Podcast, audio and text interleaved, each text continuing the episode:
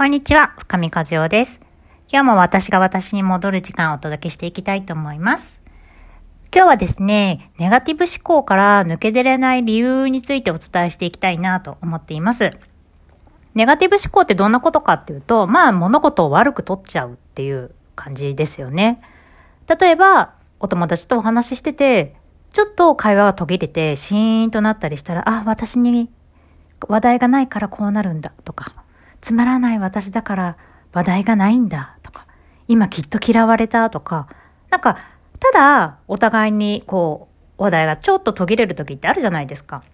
で、私の中ではそれをこう天使が通った時間っていうふうに勝手に思っているので、なんかそのシーンとしている時間も、まあただ無言なんだなって、天使が通ったんだなって思うんだけれども、その無言の時間を、あ、私が悪いからだとか、私がなんかこう話題をもなんか提供できないからだ、みたいな感じで、こうどうしても自分を責めちゃったりとか、マイナスな方に、あのいつもね、考えちゃうっていうのも私はネガティブ思考かなと思っているんですよね。で、それこからこう抜け出れなくなるっていうのが結構、あのしんどいだろうなと思っていて、で、もちろん私もそういうことは結構あって、なんかあのね、先ほどの例じゃないけど、家に帰ってきてからも、ああ、の時ああいうふうに言えな言えなかったとか、そんなふうにずっとずっと考えていて、そうするとね、なんかやっぱり体も重くなるし、気分も重くなるし、で、次にその人と会う時もまた緊張しちゃうし、人と会うことが怖くなるし、みたいな、まあそういうようなことが繰り返されるんですよね。で、あの、そのネガティブ思考がやっぱ抜け出れないって、すごい実はしんどくって、帰ってきても家事をやる気にもならないし、仕事に行っても同じようなことを考えているし、何をしてもやっぱちょっと、あの、うつうつとしちゃう。で、子供がそれでなんかこう、わがままとか言ったりすると、なんか、怒り狂っちゃったりとか、そういうところに出てくるので、まあできるだけその自分のネガティブ思考っていうことにずっと浸からないっていうのは私は大事かなと思っていたんですよね。で、そこから私もずっと抜けたい、抜けたい、抜けたい、抜けたいってずっと思ってたんだけど、抜けたい、抜けたい、抜けたいって思っていても、やっぱ抜けれなくって、そそれで、そこから、それからね、なんか抜けれないのはなぜかなっていうお話をしていこうかなと思っています。で、ネガティブ思考っていうのも、要は頭の癖ですね。脳の癖です、癖です。で、あの、自分の中に今神経回路っていうのがあると思うんですけど、そこでネガティブ思考を、あの考えるところの神経だけがやたらに発達してると思っていただけたらいいかなと思っています。例えばなんですが、自分の家から駅までの道のりが全部草原だったとするじゃないですか。で、全部草原だったりすると、自分のところからその駅までの最短距離を自分でこう歩い、第一歩目歩いてきますよね。で、駅から帰ってきたらまたそこをこう帰ってくるじゃないですか。で、また行くみたいな感じで、大体、あのー、その道がこう、ね、なんていうの、踏みつぬ、踏み鳴らされていくと、まあ道になりますよね。で、その道になった周りは、草原のままっていうことが、まあ、あるじゃないですか。イメージしたらすぐわかると思うんだけど、それは前、違う日は右側から、違う日は左側からっていう、その、そっちの方が結構大変だから、いつもある道を、まあ、まっすぐ行くっていうのが私たちの、ネガティブ思考をしている時の癖だと思っていただけたらよくて、まあ、そこのネガティブ思考の通り道だけ、やたら綺麗に出来上がってるんですよ、私たちは。で、なぜかっていうと、やっぱりちっちゃい頃から、あの、何か悪いことが起こったら、原因を聞かれるじゃないですか。なんであなたそんなことしたの？とか。で、そんなことをしちゃダメでしょ？みたいに言われると、じゃあしないようにするにはどうしたらいいんだろう、どうしたらいいんだろうって、そういうふうに解決方法を考えてきているから、その脳みそがやっぱり、あの、発達してきてる部分だと思うんですよね。ただそこから抜け出す方法って実は意外に私たち教えてもらえてないんですよ。だからネガティブ思考から抜け出れない理由っていうのは、そこから抜け出る方法を私たちが知らないからなんですよね。で、そこだけやたら発達していて、で、その他のこう世界があるっていうことを私たちは知らないので、その世界から抜け出てねって言われても抜け出れないわけですよ。じゃあどうやったら抜け出たらいいかっていうと、やっぱりね、ネガティブ思考と、あの、ちょっと違う考え方をしている人に触れるっていうのはすごい大事ですね。そういう人たちはネガティブ思考じゃない回路を使っているので、その回路を真似るっていうことは大事かなと思うんです。で、いろんなところでそれはあって、人と触れ合うでもそうだし、自分の考え方と違う人と出会いに行って、そういう環境に身を置いてみるっていうのは大事なことだし、本を読んだり、セミナーを読んだり、あセミナーに行ったり、誰かに会ってみたりっていうことはすごい大事なことかなと思います。やっぱり似たような環境で似たような場所でずっといると、そこから先の世界があるっていうことをわからないじゃないですか。だからその世界から出て、誰かに会いに行くとか、その環境、違う環境に身を置いてみるっていうのは大事なことですね。ただ、私たちは、あの、体の中にホメオスタシスっていうのがあって、72時間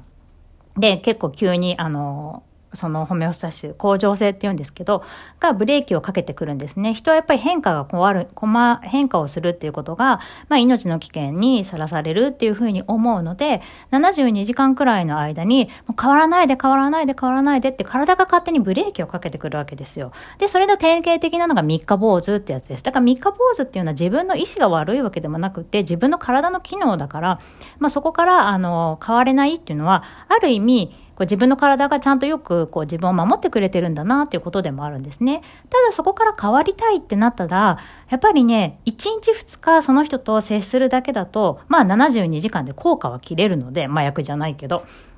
切れちゃうから、72時間ではなくて21日間誰かと一緒に過ごすっていうのはすごい大事なことですね。大体新しい習慣を身につけるのには21日間が必要だって言われてるんですよ。だから今日本読んで、ああ、いい話聞いたとか、今日セミナー行っていい方法聞いたとか、大体1週間後にはほぼほぼ内容を忘れてるじゃないですか。で、また同じように、ああ、またできなかったっていうネガティブ思考に入る。で、その時に、あの、誰かにまたネガティブになっちゃったっていうことを伝えて、あこういうふうに、あの、かえ、あの、考えればいいんだよっていうような別の角度からの情報を仕入れてくれる人。入れてくれる人がいると、あ、そういうふうに簡単に考えればいいんだなっていうふうになって、脳の機能がどんどんどんどんこう違う方向に発達していくわけですよね。で、違う方向に発達していくと、ネガティブ思考をなくすっていうよりもネガティブ思考が気になんなくなってくるんですよ。だんだんだんだん楽しい回路が発達してくる。で、その楽しい回路の方が自分も心地いいなってなったらわざわざネガティブの思考に走らなくて済むんですよね。だから、楽しい思考とか、ポジティブな思考とか、どちらかというとそういうところに目を向けてる人の近くに行くっていうのは大事かなと思います。じゃあそういう人はどういうふうに探していくかっていうと、いくらポジティブ思考だったり、楽しそうにしていてとしても、自分と合わない人って絶対いるんだよね。だから、会ってみたり、本を読んでみたり、まあもちろんブログを読んでみたり、いろんな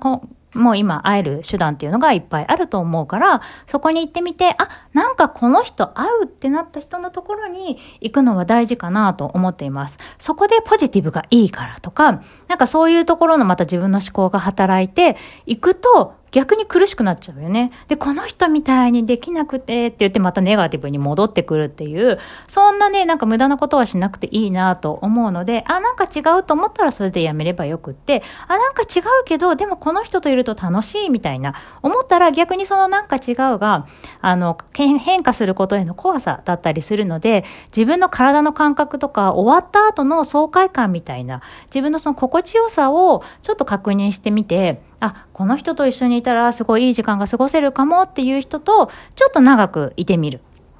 で、その人の考え方を自分の中にインストールするっていう感覚ですね。そうすると自分の中のそのネガティブで凝り固まった頭っていうのが、どんどんどんどんほぐれてきて、人のそのポジティブな考え方が、こう、自分の中に入ってくるかなと思います。でね、ネガティブな思考って絶対なくならないですよ。だ、なぜならやっぱり自分の、あの、こう、身を守るための思考だからね、何でも、お、あの、イケイケゴーゴー言ったら、それこそ私たちのこの人間っていう種、あの、種、なんていうの、子孫っていうのが残らなかったわけじゃない？でも、みんながブレ、誰かがブレーキをかけて、あそこは危ないよっていう人たちがいたからこそ、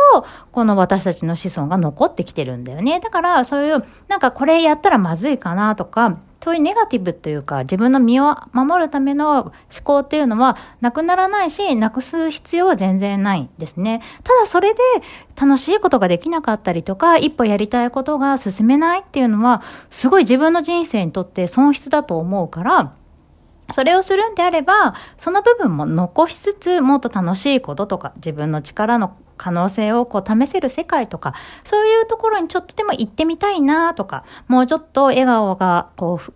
増えるような生活をちょっとでもいいからしてみたいなってなったら、そういう人のそばにいることは大事かなと思います。で、その人のそばに行ったら遠慮することなく、いっぱい質問した方がいいし、いっぱいいっぱいその人の考え方を聞いてインストールするっていうのは大事かなと思っていますね。私もそんな風にして気になる人のところにはよく言って、もうあの、いろいろどうやってそういう考え方ができたんだろうっていうこととか、そう考えるとね、その人のお母さんとかお父さんとかすごい面白いあの考え方をして、されてたりとかするんだよね。で、あ、そういう考え方をするとこういう人が出来上がるんだ、みたいな、なんかそれがすごく楽しくって、じゃあその考え方を私も採用しよう、みたいに思って持ってきたっていうことはあるので、なんかそういうね、自分の憧れの人とか楽しそうに生活していて、あ、この人の近くにいるといいなって思う人から、どんどんどんどん、そういうね、あのー思考を学ぶっていうのは大事かなと思っています。で、そうなると学んでれば学ぶほど自分のところに絶対にこう、血肉になって、だんだんね、なんとなくね、毎日が楽しくなってくるっていうことはあるので、まあ、ネガティブ思考はなくさなくってもいいんだけど、そこから抜け出たいなって思った時には、あの、自分の力だけではどうにもならないんですよ。なぜなら知らないから。でも、あなたが悪いわけでも、私が悪いわけでも、誰かが悪いわけでもなくて、そういう方法しか自分の両親も、そのまた、両親も知らなかったからね。なんだけど楽しい世界もいっぱいあるから、そういう人に触れ合って、そういうところからいろいろいろいろ自分のなんか、ものはもらってきていいんじゃないのかなと思っています。ということで今日はそこまでです。じゃあね、バイバイ。